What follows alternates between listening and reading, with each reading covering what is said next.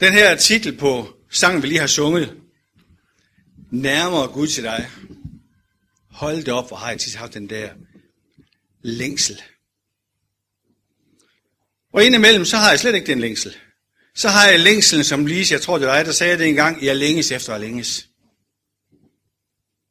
Jeg ved ikke, om I kender det der med, at man kan bare gå derudad, og man, man oplever slet ikke det der længes efter Gud. Og indimellem, så har jeg det virkelig sådan. Jeg længes efter at længes.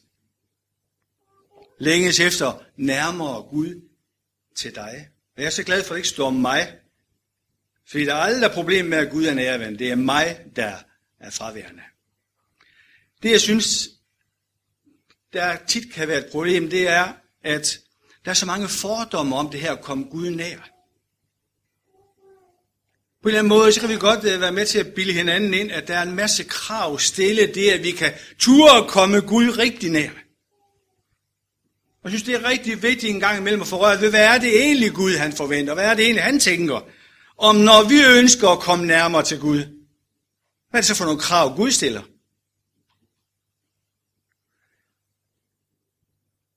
En øh, måske lidt dramatisk historie kan, kan sætte det her i relief. Historien om en mand, som døde. Det gør vi jo på et eller andet tidspunkt. Og så kommer han op til Sankt Peter. Han står der foran perleporten, klar til at komme ind. Så siger Sankt Peter til ham, ved du hvad? For at komme ind i himlen, der skal du opnå hundrede point. Du skal fortælle mig om alle dine gode gerninger, og i forhold til de gode gerninger, du har lavet, så får du point. Svært er det sådan set ikke. Når du så har nået hundrede point, ja, så er døren åben, så kommer du ind. Glæder jeg til at stå der. Okay, sagde manden, nu skal I høre her, nu skal du høre her, Sankt Peter, eller Peter, hvad nu har han sagt til ham?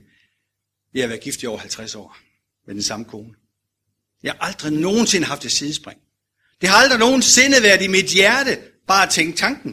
Det er rigtig godt, sagde Sankt Peter. Du får tre point. Tre point, sagde manden. Det var godt nok ikke meget.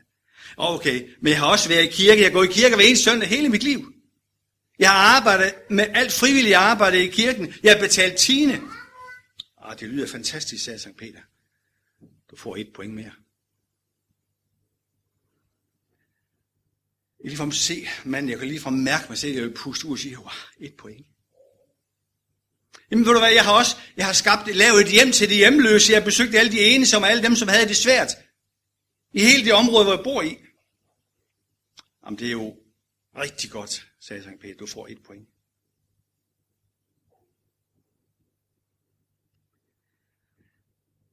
Så sagde den her mand, med den her pointskala, så kan jeg kun en måde, jeg kommer ind i Guds rige, det er ved Guds nåde. Og så var det ligesom om, der sprang en dør op, så siger Sankt Peter, kom indenfor. Det var kodeordet. Jeg bliver aldrig træt, jeg ved ikke, hvordan du har det. Jeg bliver aldrig nogensinde træt af at høre om Guds helt fantastiske nåde. Det gør mig glad, og det gør mig fri. Fri til at være mig under alle forhold det liv, jeg lever. I den netværksgruppe, som jeg er i, i Åben Rå, der er der to, som på en speciel måde er med på en opdagelsesrejse i det at tro på Jesus. Vi er alle sammen på rejse, vi er alle sammen i proces, det ved jeg. Men de her to er det helt specielle. Og den ene, hun sagde en dag, hvor vi snakker om Guds nåde, så sagde hun, det er godt nok for let. Og jeg måtte give hende ret, det er godt nok umiddelbart for let. Men der er en blokering, der gør, at jeg synes det ikke, det er så let endda. Hvad er blokeringen?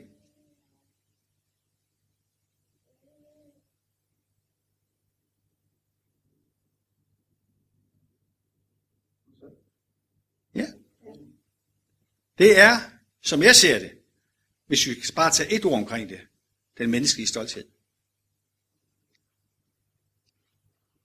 Jeg vil ikke lade mærke til ned i bunden her af teksten, der går vi sang, nærmere Gud til dig, der stod der Sarah som fornavn, og Adams som efternavn. Den skrev hun den her sang i atten enogfyrre. Det er nok derfra sætningen er mest kendt, nærmere Gud til dig. Og den blev sunget af tusinder af mennesker, der har oplevet svære ting i livet, hvor de står der og virkelig har ønske om at komme nær til Gud. Og der, hvor vi måske kender den allermest fra, i hvert fald når vi hører historien, det er om, Dengang Titanic gik ned i nitten tolv, der var det så, som de fortæller, de overlevende, at orkestret satte i med at spille nærmere Gud til dig. Det var den sidste, og det var den eneste redningsplanke for de her femten hundrede mennesker, der døde i det iskolde hav. Det var ønsket om at komme nærmere Gud til dig. Når vi tænker på det her med at komme nær til Gud, så er der vel to poler eller to dele i det. Det er Gud som den ene del, og mig og dig, eller os mennesker, som den anden. Og, og det vi lige skal sige noget om først, det er om Gud. Og Gud er altid nærværende. Han er altid til stede. Han er altid kontaktbar. Han har altid lukket op for relationen til os mennesker. Alle er velkommen altid. Og det er ikke bare sådan noget, han har fundet på i den senere tid. Det er allerede fra jordens skabelse. Der havde han bevidst sagt, at han og tænkt og vist, at jeg ville være en nærværende Gud. Han var jo dagligt sammen med Adam og Eva i paradisets have. Relationen var simpelthen bare i orden. Der var gensidigt nærvær mellem Gud og mennesket. Men som de fleste af os ved, så gik det jo galt med relationer. Mennesket valgte at gå sin egen vej, og det er der rigtig mange, der har gjort siden dengang.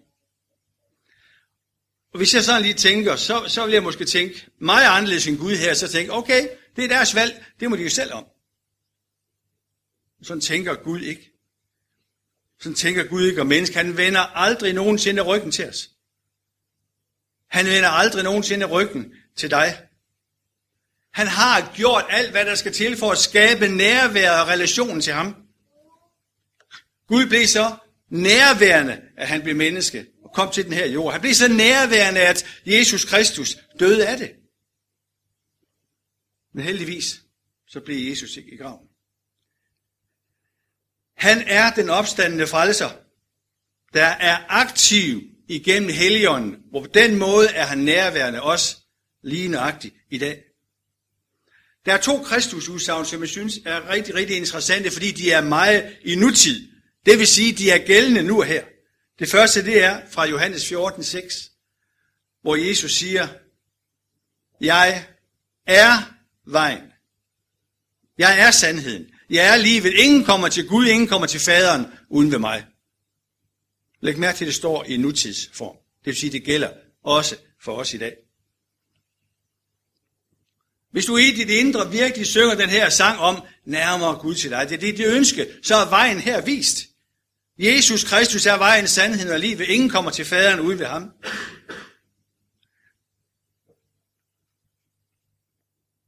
Gennem sin død, der lukkede Jesus vejen op til nærværet med Gud. Der er et andet udsagn, som også står i nutid, hvor Jesus også står nu og her, i åbenbaringen tre tyve. Se, jeg står for døren og banker. Hvis der er nogen, der hører mig og lukker op, så vil jeg komme ind og have fællesskab med ham eller hende. Jesus, han står uden for din og min hjertedør. Er der nogen, der vil holde måltid med mig, siger han. Er der nogen hjemme? Er der nogen, der vil lukke op? Jeg tror, det er rigtig, rigtig vigtigt at tænke på, at på den hjertedør, sådan billedligt talt, der er der kun et håndtag. Det sidder på indvendig side. Det vil sige, det er dig, der bestemmer, at du lukker op. Det er egentlig heller ikke problemet med Gud, når vi siger, øh, sangen, som vi synger her med, med Sarah Adams, når vi synger en sang om at komme nær til Gud, at vi ønsker, at han skal komme nær til os, så er den eneste hindring, det er os selv.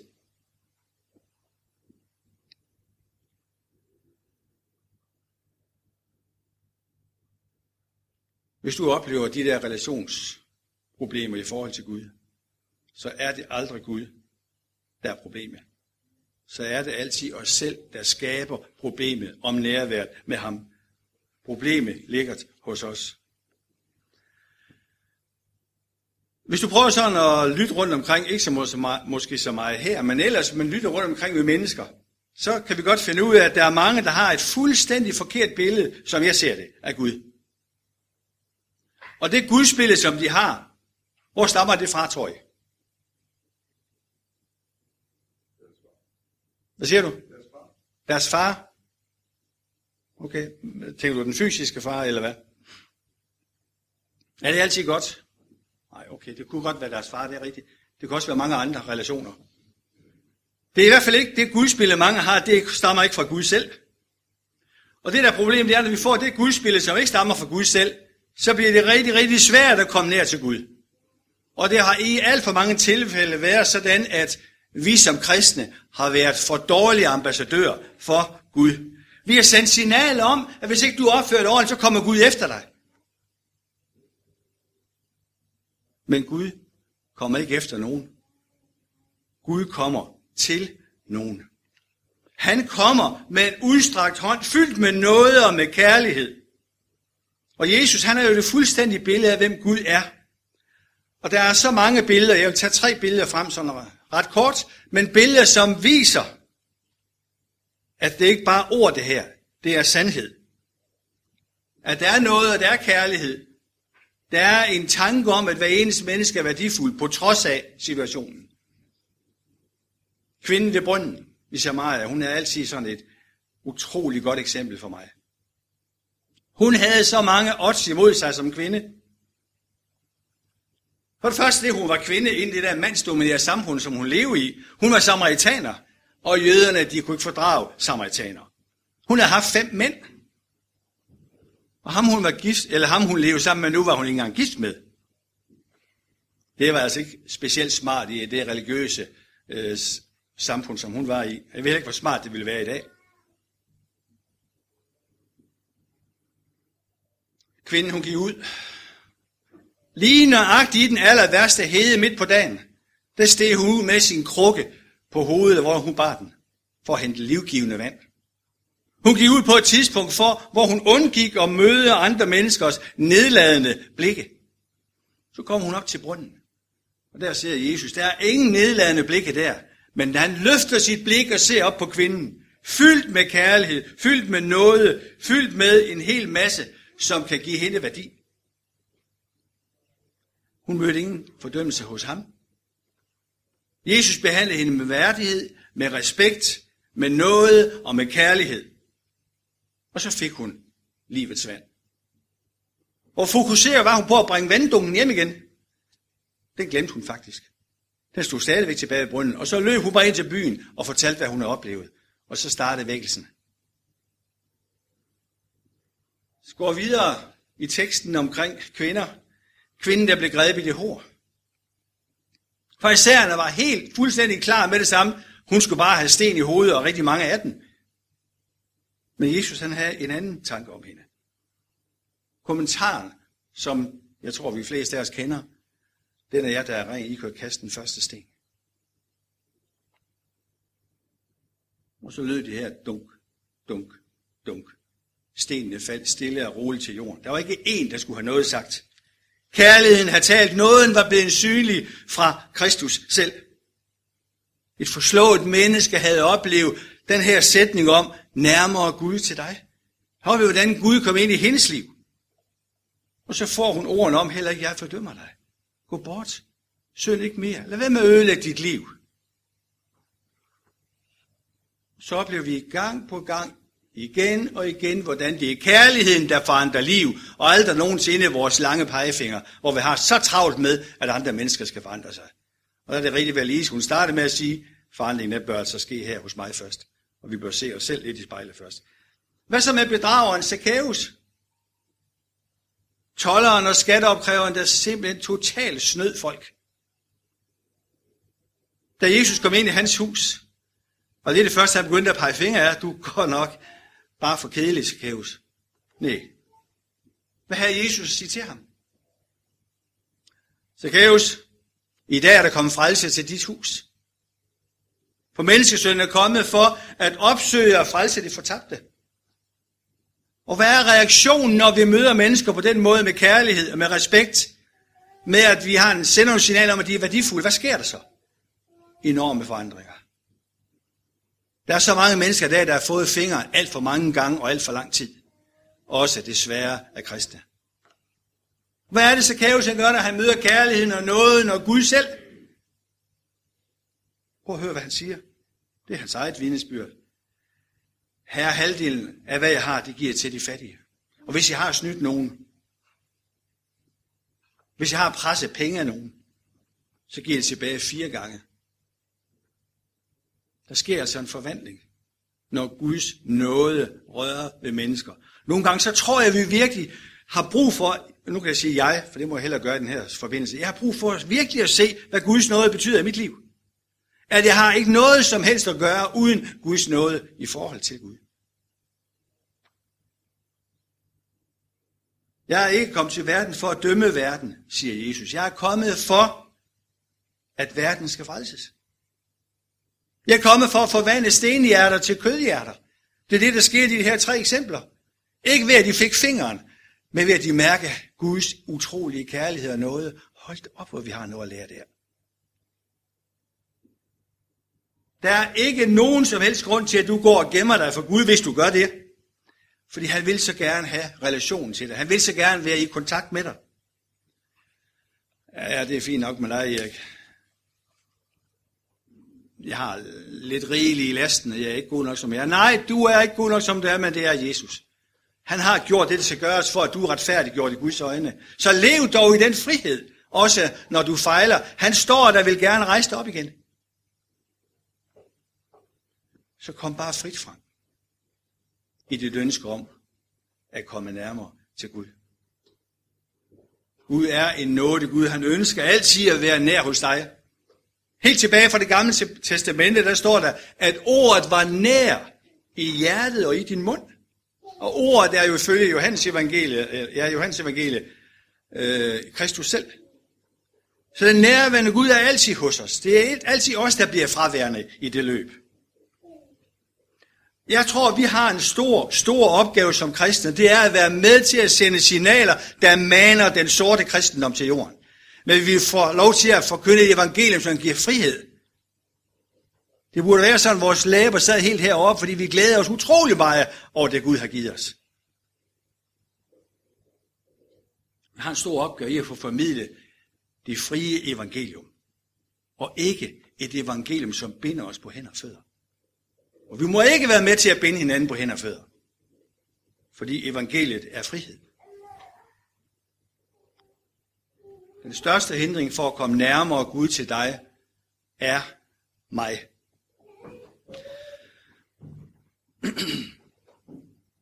Af og til, så øhm, opfører vi, jeg tør godt at sige vi, så opfører vi os som børn på tre år, der er kommet i den her berømte kan selv-alder.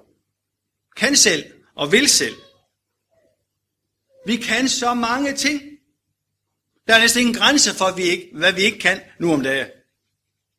Men der er en ting, vi aldrig nogensinde bliver i stand til at kunne. Og det er at lukke det hul, det indre hul, som er i vores liv. Der skriger efter nærværet af den treenige Gud.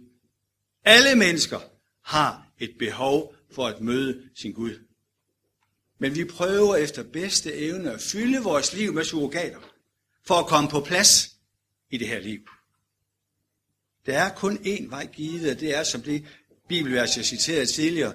Det er bibelvers om, at jeg er vejen, sandheden og livet. Ingen kommer til faderen uden med mig.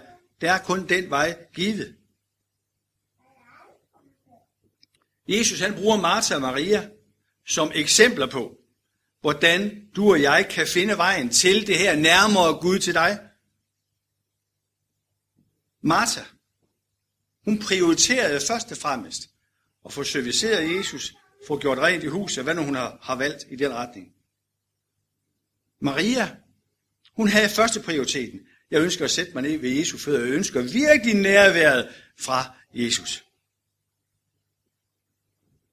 Og hvad siger Jesus om de her to kvinder?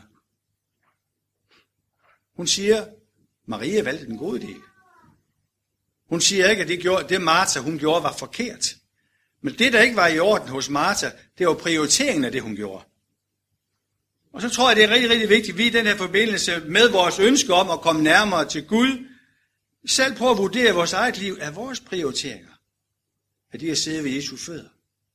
Er det relationer nærværet med Gud? Eller er vi så fokuseret på, hvad det her liv ellers skal byde på?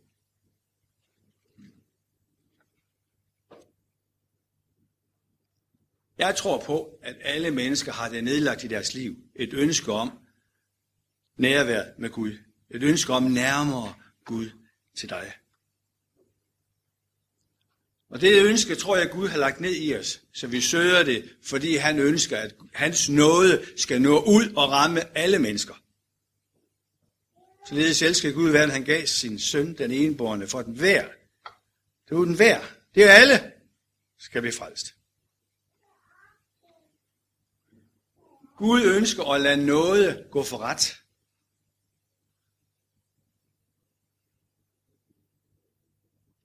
Jeg tror, der er rigtig, rigtig mange, mig selv med, der har en indre tørst. En tørst, som jeg ved af lang erfaring, at den eneste, der kan slukke den indre tørst, er Gud selv. Han er den eneste i hele universet, der tilbyder ikke bare vand til at slukke min fysiske tørst, men han tilbyder også vand, der giver mig evigt liv. Et liv, som jeg kan holde ud til at leve. Jeg er overbevist om, at der skal ikke hundrede point til at få komme Gud nær. Der skal ikke hundrede point til for at komme ind i Guds rige. Det eneste, vi skal have fat i og tro på, det er, at Guds nåde er nok, når vi vil tage imod den. Jeg er vejen, sandheden og livet. Ingen kommer til faderen uden mig. Hvis vi tager det til os og oplever, at vejen til Guds rige er gennem Kristus, og hans nåde er os nok. Guds nåde er nok. Guds nåde er kodeordet for at komme nærmere Gud til dig. Og jeg tror på, at i Guds nærvær, der begynder relationen at komme frem i vores liv. Og så bliver præstationen lagt til side til en helt anden tid. Jeg vil gerne bede en bøn, som blev bedt første gang i femten femten. En kvinde, som hedder Teresa af Avila. Jeg synes lige nøjagtigt, det er bønnen, som hænger godt op på temaet. Lad os bede sammen. Min Gud, jeg behøver ikke at klatre op til himlen for at tale med dig. Jeg behøver heller ikke at hæve stemmen, for at du skal høre mig. Selvom jeg bare hvisker ganske tyst, hører du allerede, for du er i mig. Jeg bærer dig i mit hjerte. Der kan jeg finde dig. Bare tak for, at det er sandt, at du er en iboende og nærværende Gud, der vil relationen til os. Tak fordi du har betalt prisen, som umiddelbart kan lyde enkelt og fri og gratis, men det har kostet dig alt. Og jeg beder dig om, at vi virkelig må forstå, at hvor meget din nåde, den dækker i vores liv. Hjælp os til at leve et liv i frihed. Og lad os forme indefra og ud.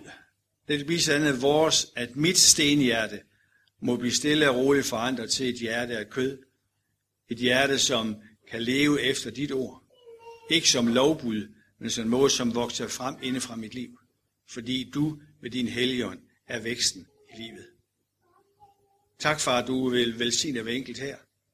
Så vi virkelig må opleve at leve livet i frihed sammen med dig. I vidshed om, hvad du har gjort for os.